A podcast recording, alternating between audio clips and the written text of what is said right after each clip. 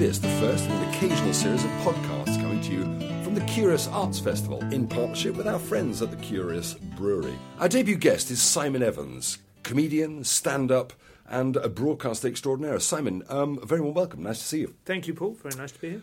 One of the things I wanted to talk about, you've played a huge role in setting up really the comedy arm of the Curious Arts Festival. Can you talk us through how you got started, what your introduction to Curious was? Well, through my uh, wife, Kate Van Beek, who does the uh, uh, quite a lot of the PR for the festival, um, and uh, I think she was possibly approached. Uh, you know a comedian, don't you? You're married to one. Indeed. Could, couldn't he do a, a comedy tent for us? It all began, I think, the whole Curious thing, um, my sense was that it began with sort of enthusiasm um, rather than a, a, um, a, sort of cynical business plan, and uh, it, it sort of emerged quite organically from people's contacts and uh, and availability and, um, and, and capacity for contributing. And so, Kate came to me and said, "Yeah, should we do a, a comedy tent?" And I thought that sounded lovely, and, and the the environment itself down in World Park is so beautiful. The opportunity to spend a weekend down there you know, and having some sort of purpose, having some connection with it seemed um, attractive. So, um, so we went from there. You've seen Curious develop over the three, four, five years now, five years indeed, mm. uh, that it's been going. What do you think, for those that haven't been, what would they, what can they expect? What do you see in Curious that makes it of value? Well, it, it grows a little bit every year, um, and I think it is uh, part of the appeal is that it is quite organic and it's responding to what people want. But I suppose it's still fundamentally a literary festival, which is uh, lovely because it uh, actually creates a, a, a, sort of space for people to think. Uh, whereas a lot of uh, festivals, I mean, the festival business has obviously ballooned in the last few years in the United Kingdom, but it's so overwhelmingly about you know loud noises coming out of huge speaker stacks and there's something rather nice about being able to spend a weekend in a in a much more sort of meditative frame of mind. There's fun, of course, and there's a lot of uh, there's a lot of laughter, but there's but but it has a, a, slightly less oppressive feel. It reminds me really almost of of the sort of fates that you see in Midsomer Murders just before somebody uh, you know is found slumped behind the cider crate. But uh, it it has a lovely old school, very very English um, vibe to it, unapologetically English. It's in that you know the, the, the apron that that uh, descends from the back of the house down to the solent is is just beautiful situation to find yourself in, and on the occasions which have been overwhelmingly the most common when the weather has risen um, to meet expectations, it's it's just been heavenly. Indeed, it has. Anthony Horowitz be delighted to, to, to hear the reference to Midsomer Murders. Of course, there is a preponderance of bunting um, at at, uh, at, at, Curious, which I find absolutely magnificent. And of course, they do describe themselves as a boutique festival. It is a boutique festival, mm. so it's not like one of the big corporate festivals. And as you say, the massive yeah. explosion. It's a shame it has to use that French word to describe it. I don't, or, they, or sort of suggest to me slightly overpriced clothing boutique. Well, it's on the south coast. It's quite close to France. I surely, surely it is, it's permissible. Yes. you can almost see France. I on want Isle of Wight dialect is the first we should be looking at rather than that. But yes, it's. Uh, it's it's a local festival for local people. No, it's not. No, it's uh, not. It's That's not absolutely not true. It's small and yet quite international. Yeah, yeah, it's, absolutely. It's an interesting combination. Small and international. It's a very good description. What do you look for for the comedians that you invite to it? I assume that you're the guy that puts the list together. You yeah. run the comedy tent, you're the comper of it, you're the host of it, you have yes. massive orders. In fact, you can tell when you're doing your bit because all the other tents are completely emptied and they're six deep standing at the back. we've, managed to grace, we've managed to attract some extraordinarily big names. And this year we're very excited to have Al Murray, who is uh, absolutely A list. Last couple of years we've had people like Ed Byrne and uh, the Noise Next Door, who who um, you know quite often get four figure sums to play big festivals or corporate events and. I think part of what we actually have to look at when we try and attract people to a tent that only holds a couple of hundred people is that they have to be the sort of people who will appreciate that you do something like this for the love of it as much as anything else. You know, hopefully they can afford to find that, that hole in their schedule. Great. Um, but from the audience's point of view, I think we always try and find somebody who um, is genuinely sort of warmly funny rather than a lot of acts especially of course you know the british stand-up circuit tends to be focused on um, dark uh, traditionally smoke-filled sadly no longer rooms um, late at night low ceilings a degree of license to uh, you know, eviscerate social norms or to demonstrate transgressive activities or attitudes. That kind of thing doesn't play quite so well at five o'clock in the afternoon with children. yes, exactly. You know. so you're looking for something, not that it's tepid, not that it's tame, but it has to be something that's genuinely funny rather than just um, excitingly transgressive. So we've um, tended to go with people, you know, that um, I suppose are on the right wavelength with our audience, which is to say they're well read, they're intelligent, they're they're not they're not amused by childish antics. They want genuine wit and warmth and insight, and and I think we've so far I think we've managed to match that.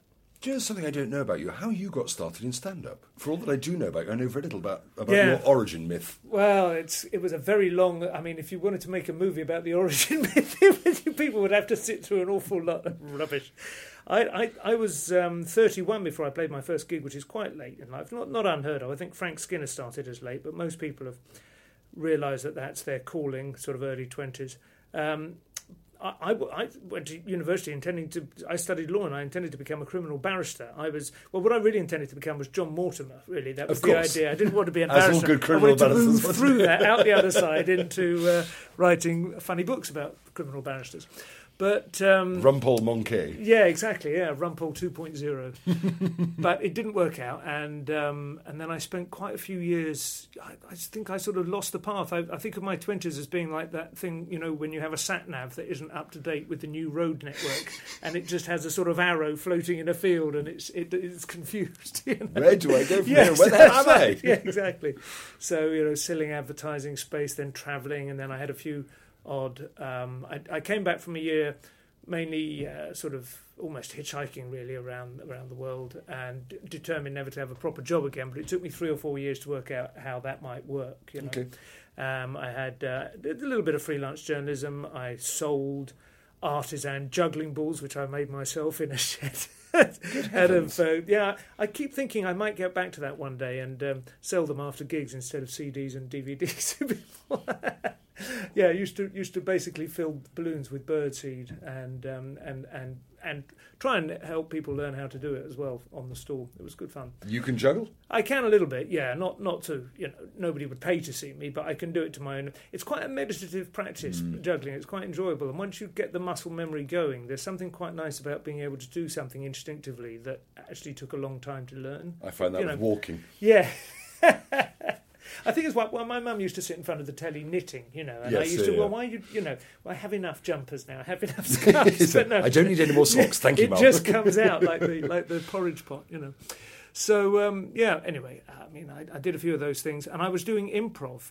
I, w- I did improv because I was asked to by a, a newspaper. They wanted me to write a story about the improv craze, and so I signed up to a, um, a session, and I really enjoyed it. So It's- a session to learn or an open yeah, mic session? no, a session of improv with it was uh, run by a team called Spontaneous Combustion. Some of them were um, there were five of them basically, and they performed in that in that group or occasionally in sort of subsets, and um, and then they, they they gave lessons. And most of the people who were learning were really doing it as a uh, a way of winding down on a on a Wednesday night. You know, it was an alternative or at least a preamble to drinking Right. and um, they weren't int- intending to ever perform.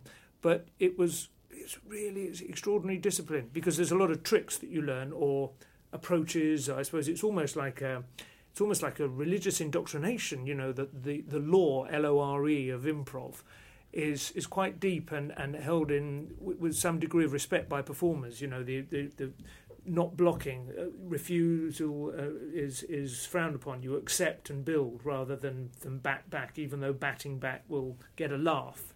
It will it will sterilise the scene, and so you have all these kind of approaches that you learn during improv that actually then start to bleed through into your real life. If you certainly if you are um, you know currently looking for something to kind of give you some direction. That happened to me, and I became really obsessed with improv. And I tried to get all my friends to sort of play improv games in car journeys. and I was a bit annoying about it. But from there, anyway, I met some stand-ups, and they said, "Well, you know, improv is great fun, but stand-up is a is a is a profession, is a career you can do. You know, whereas improv really is a sort of um, there's probably uh maybe a dozen people in the whole country, even to this day, who can earn anything approaching a living actually performing it. And um, apart from anything else, you know, there's always six of you on stage instead of you know one, so you've got to split the money that way. and that that sort of eats away at it. Right. And so I tried my hand at, at stand-up, and um, yeah, six months later, I was sort of earning a living.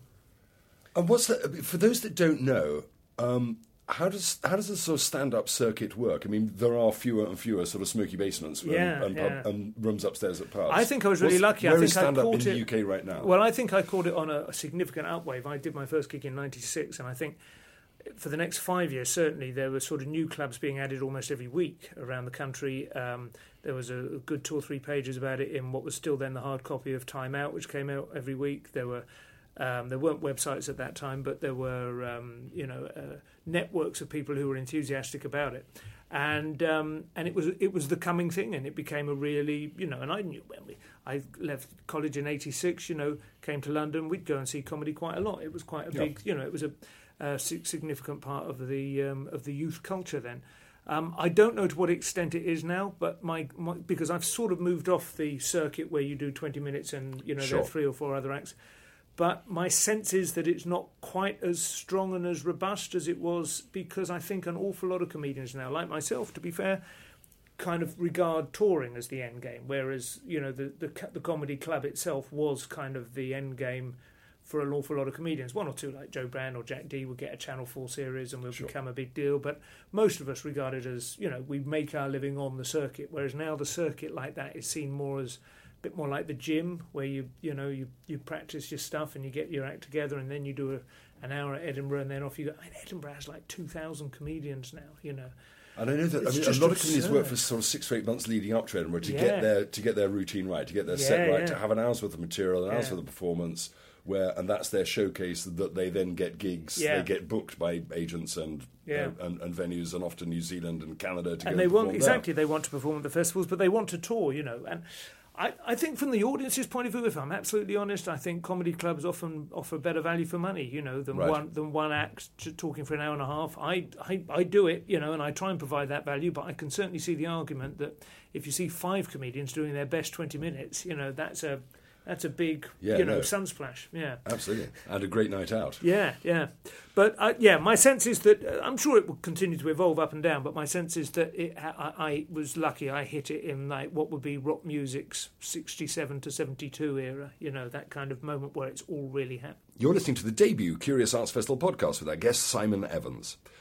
Simon, listen, you have a very distinctive voice. You have a very distinctive manner. You're a brilliant professional. A lot of people, I would imagine, listening to this podcast will think, I've heard of him before somewhere. His voice sounds familiar. but of course, that means they're Radio 4 listeners and they've been hearing Simon Evans Goes to Market. For those that haven't heard it, what was Simon Evans Go to Market? How did that come about? Well, we've done four series of that, and, and you're right. I do get recognised for my voice more than my face, which is, I suppose, quite um, an agreeable way to um, to achieve some sort of balance in life.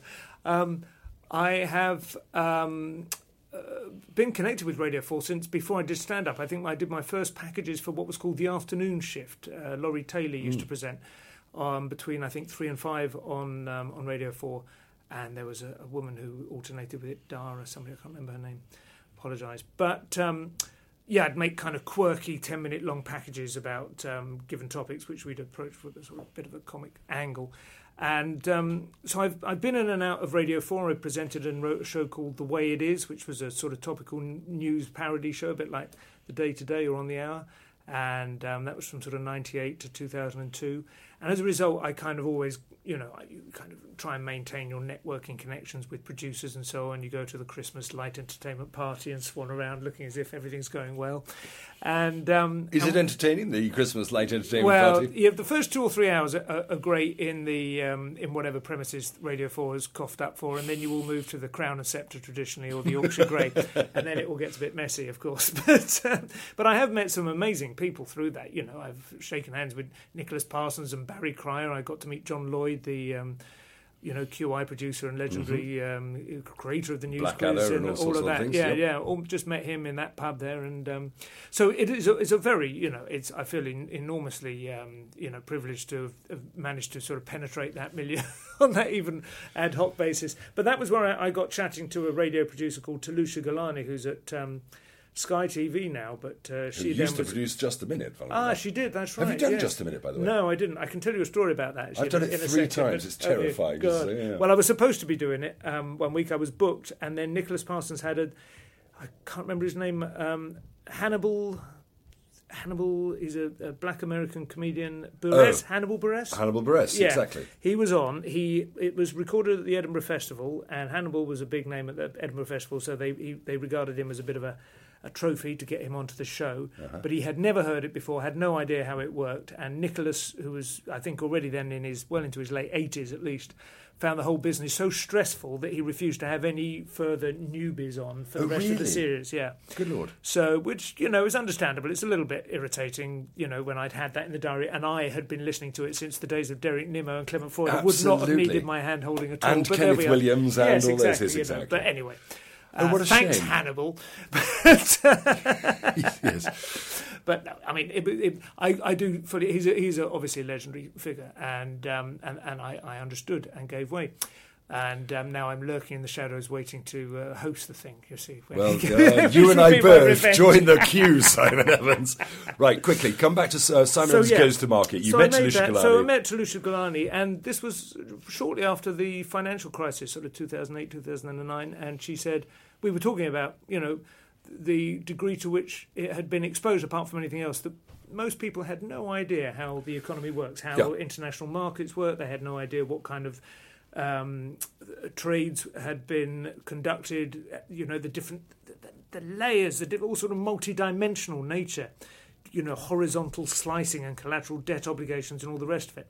And I said, well, maybe you know, through comedy might be a way to approach that. And um, in reality, by the time we actually got the program commissioned and then made, the financial crisis had receded into the rearview mirror a little bit, and so we sort of moved on a little bit and tried okay. to make it more generally about economics rather than understanding the crash. But head over to Hulu this March, where our new shows and movies will keep you streaming all month long. Catch the award-winning movie Poor Things, starring Emma Stone, Mark Ruffalo, and Willem Dafoe. Check out the new documentary, Freaknik, The Wildest Party Never Told, about the iconic Atlanta Street Party. And don't miss FX's Shogun, a reimagining of the epic tale starring Anna Sawai. So, what are you waiting for? Go stream something new on Hulu. Every year, one thing is always predictable postage costs go up. Stamps.com gives you crazy discounts of up to 89% off USPS and UPS services, so your business will barely notice the change. Stamps.com has been indispensable for over 1 million businesses just like yours. It's like your own personal post office. No lines, no traffic, no waiting. Sign up with promo code PROGRAM for a four week trial plus free postage and a free digital scale. No long term commitments or contracts. That's Stamps.com code PROGRAM. Um, but that was how it began. Did you have any any insights or any sort of thought about where you were taking that? Because that's quite a big thing. To, so maybe comedy is the way, the prism yeah. through through which well, we I'd been reading about it. I'd been we. I personally was in quite an unusual situation, which was that my wife and I had sold our house in London and moved to Brighton, but our purchase had fallen through, and so we were renting with equity in the bank. Right. Exactly at the moment when the housing market just suddenly kind of spasmed and froze up. Imploded. Yeah, yeah. and I remember saying, you know, we had a three-month-old baby and, and a three three-year-old girl daughter, and um, who you've met, of course, at the festival, and. Um, and my wife was keen to own another house, you know, right, because yeah, renting yeah. is, you know, in particular expensive in and it's a waste of money. Well, it was sort of, it was that sense of being uh, slightly, un, you know, not quite certain of your of the stability of your ground, which in fact turned out to be the case. The place we were renting didn't belong to the man who was renting it to us. He had already been foreclosed on by the bank, but had decided to rent it out to us anyway.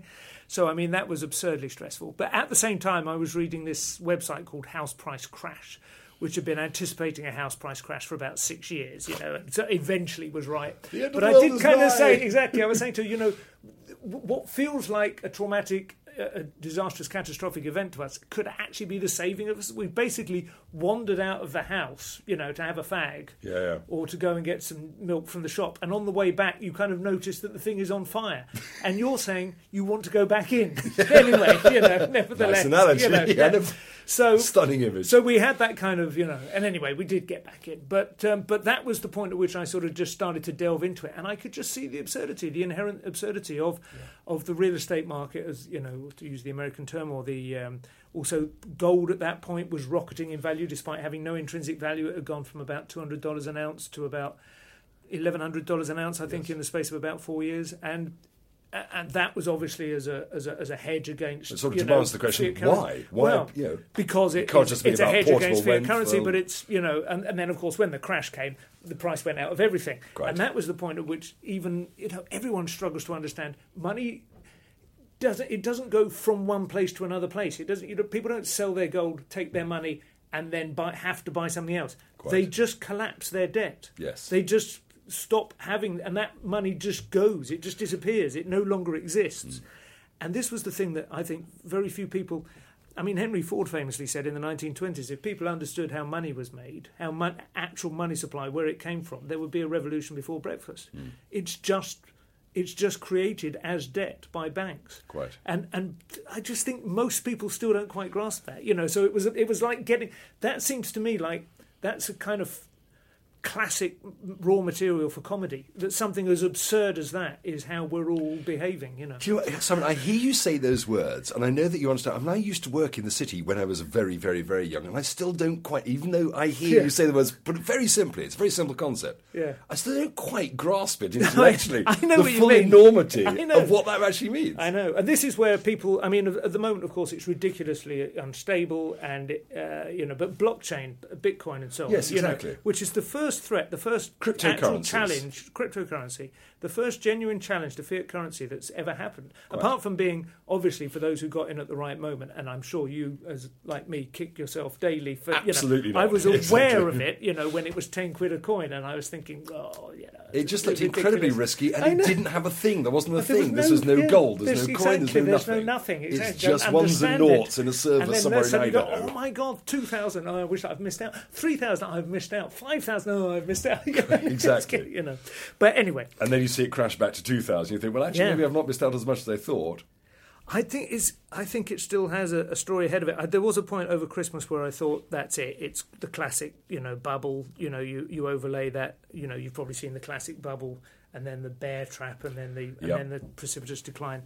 But it hasn't actually collapsed. It's still there. And I think actually it still has a, a story to tell, but we'll see. Well, I remember la- meeting last year a fantastic author, fun enough, at the Curious Arts Festival, who'd just come back from a massive conference in Cyprus or somewhere where all the great big thinking heads working on cryptocurrencies have just been trying to figure out what the future is, what the right. legality is, yeah. how they make because the legality is a massive issue in it.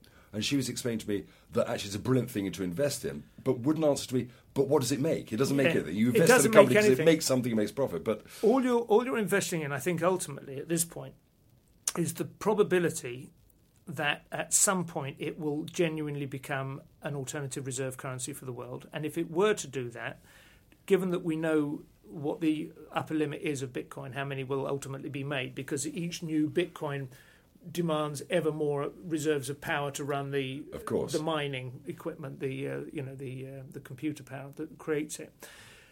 Then you can from that expand and say, well, for instance, if it were to replace gold as mm-hmm. as the world's store of value to which to retreat in you know if we lost faith in the dollar how many how much would it then be worth once the full you know all those bitcoins well, yes, which okay. will ever be made are there you can calculate from that and on that basis it still has a long way to go. So if you if you believe that it's going there, and it, there is no reason why it shouldn't replace gold at the very least. In fact, I kind of think it will. It's just a question of how long. Possibly not in our lifetime. Possibly not, but it, then again, it could all happen in the space of, of 12 months.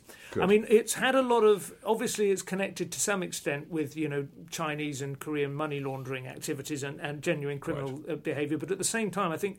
I think uh, Wall Street exchanges are um, introducing uh, money laundering. Well, they're they're introducing. Uh, routes to market, basically. For oh, I see. Yes. So, oh, for cryptocurrencies. Yeah, yes, yeah. no, absolutely. Yeah, yeah. So it's right. it, just at the point where you thought, no, that's it, it's gone. They're actually going, okay, now we'll make some. They're, know, they're now seeing the opportunity, of yeah, course, with some with instruments through which you can get hold of it. You know, more easily. because until then it becomes if it's just people in basements, you know, on computers, then it it doesn't quite have the. And the slight fear is that, but for one power cut, the whole thing could yes. just disappear, and there yes. goes all your wealth. well, that is another interesting thing, isn't it? But I mean, I mean. I read a piece the other day, and I'm sure these pieces could have been written, you know, any day for the last God knows how many decades. But the the vulnerability of the American power networks to yes. you know to an outage to a yes. shock you know is terrifying i don't i mean people talk endlessly would would you know could pyongyang hit seattle or could it hit san francisco right. or what could it hit actually all it needs to do is create enough of a nuclear shock to put the power out. Yes, and that and that's yeah, it. it's over. America's yeah. done. It, no power, people, no water, Americans no light, will no kill money. each other on the street. You don't, you don't need exactly. to do anything else. And not yes, So- I mean just that would work for At just that about point, anywhere. Bitcoin. I don't know whether that you know, yeah, whether whether Bitcoin then comes in or whether it. Okay, well, as, as this is the, the curious podcast, I'm curious. Yes. Have you got any bitcoins? No, I, I backed it on a, a, a sort of in, an index, A tracker. you know, so a tracker, Yeah, yeah, yeah. yeah, But I haven't never owned actual. I don't have a wallet, partly because my good friend Dominic Frisby, who uh, was an early sort of uh, proselytizer of it and wrote a great book, um, two two books about it, um, well connected.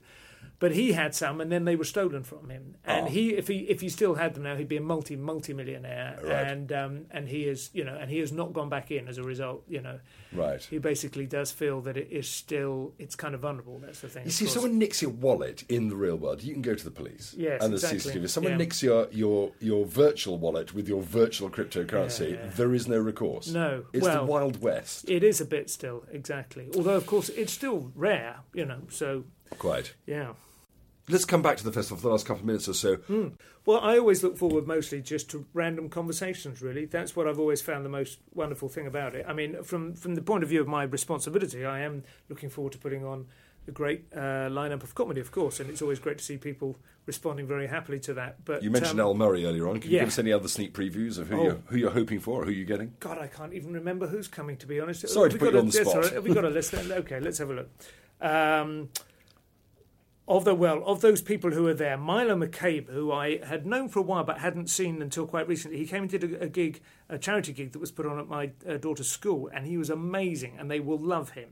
He plays a character that's a little bit in the sort of Terry Thomas mould, or a Oh, sort right. of Leslie Thomas kind of. Yeah. Is it Ding dong. Yes, exactly. You know, he is he's very tall and dashing and handsome in real life. So all he has to do is sort of draw a moustache on with a, with an eyebrow pencil, and uh, he but he, he improvises in character, very much like Al Murray really, and he was terrific. And then Jo Neary is my wife's absolute favourite. Uh, she is a she performs a sort of series of she's like a Joyce Grenfell sort of character. She Okay. performs in character a series of little skits and sketches and imagines sort of outcomes, does a little bit of singing, does some some of that kind of one-sided conversation thing, you know. George, Uh, don't yes, do that. exactly. Yes. So she is brilliant. Those two are wonderful. Good. But for me personally, it's about. I mean, the you know, you- go and see like some author you greatly admire, or, or sometimes historians, real you know heavyweight academics. Yep. And they speak for an hour, and it's fascinating. And then ten minutes later, you find yourself standing next to them at the burger stand, you know, and you just kind of go, "Can I just ask? Is it?" And they go, "Well, it's Professor Grayling, yes, yes. exactly, What is the know. meaning of life? and, and I've just had some amazing conversations there and interactions, and I love that, you know. And then, you know, I, as I say, hopefully, if the sun comes out, I remember um, a story that I've told several people to encourage them to come. It was a couple of years ago. It was a sunny day. I just brought the first act on at the in the comedy tent. And um, and I decamped to the nearest bar tent As just one while they were on, and just standing there with my lager, glorious sunshine, staring down at the Solent. And David Gilmour, a Pink Floyd guitarist, just sort of wandered past and sort of nodded at a sort of Yep. uh, friendly greeting hello to me and, and, and ambled off. And I think it was perhaps the first time in my life I genuinely pinched myself. I thought, Is this I am real? going to actually wake up in a tepid bath in, in King's Cross and it's 2002 and I haven't got the rent. But no, it was real. And uh, that's kind of how that's how, how it is. That's the, the little magical touches of it. What are you most looking forward to this year? Well, I you know I do find that it's the social element, it's the, the gaps between you know the events that is is uh, find so enticing, and um, there's nothing quite like enjoying you know a decent ale, is there, in English sunshine in the middle of the summer. It's such a lovely venue to do it too. When you're sitting sea. on someone's lawn, you've got Yeah. beautiful sunshine. You're looking out over the Solent, and there's that wonderful, that lovely tang of yeast, yes. yeast and alcohol that somehow just makes England seem to One of the alive. things that is genuinely great about Curious is that it, it's, it's curated, excellent, locally sourced beers. And I think we have one of our own this year. Is that right? A, Well, I, uh, I've heard rumours that there is actually going to be a curious ale designed and brewed by This- this the. but it has that kind of artisan buzz, which completely justifies. You know, you, f- you feel you're you're putting something back into the community, even as you're even as you're getting gently lathered. But it, I mean, that is a, a significant improvement on a lot. The, the experience of an awful lot of festivals is queuing up for half an hour to get a warm can of red stripe, you know, and it, it, it, actually does take the shine off things quite a bit, I think. So uh, that's a, a, definite plus about the whole thing. After all the stuff I present and chair and host and so on across the course of the day, one of the greatest pleasures sitting at standing actually because I never get a chance to sit at the back of the comedy tent, watching you do your thing as you introduce acts on and off and do your own routines with a good with a good beer. Yeah, and absolutely. the sun on the back of my neck. You think actually yeah. all's all's well with the world. It really is that, and I think we've all learned that this year, haven't we? Exactly. Well, let's hope for more of it this year. Fantastic. Where can people catch you? Uh, where can people find Simon Evans over the next few weeks or two? Either, am, either live or on. I am actually touring at the moment. So my current show is called Genius, which is uh, an exploration of um, where it's all gone. Because I feel that we are not being served by the brightest and the best in public life at the moment. Do so you not? I have this this nagging feeling. It's not so much about. It's not a politically uh, slanted thing. It's, I don't care which political persuasion you're of. I don't think you can feel that you're views are being represented at the, by any by, of them, at the peak, whether the top or the bottom. So I want to know what's happening to intelligence, in, and maybe this, you know, Curious might be a good place to find out. But well, Curious um, is a good start for intelligence. Yeah, it. well, it is actually. Uh, that's one of the things that comes up. Yeah. Good. But um, yeah, that's on tour. So if you just Google my name, Simon Evans and Genius, you'll find out if it's playing anywhere near you. And um, failing that, uh, yes, do come to the Curious Festival. I think I'm at Latitude the week before, which is another great festival. Um, and uh, there are um, one or two uh, sort of random other events. I'm off to South Africa next weekend, which will be very interesting. For work? Yes, three dates with uh, Reginald D. Hunter. Reg. Yeah, so um, those yeah will be will be staging. That will be fun. Where are you? Durban, Cape Town, Johannesburg. That's right. Yes. All three. That's right. All three exactly. Yes. Excellent. Hit quite, it hard. Get out. Tabling, yes. well, have a lovely time in South Africa. We look forward to seeing you, Simon, at the Curious Arts Festival, which is held this year between the 20th and the 22nd of July. Go to curiousartsfestival.com for more information and for the full list of who's going to be appearing this year, although it's still fairly flexible, according to Simon Evans. This has been the Curious Arts Festival podcast. This has, in fact, been the debut, the, the start of it all. The Curious Arts Festival podcast will come to you over the successive weeks and months. It's sponsored by the Curious Brewery, and it's been an absolute pleasure to have you here on it, Simon Evans. Thank you very much indeed. Thank you.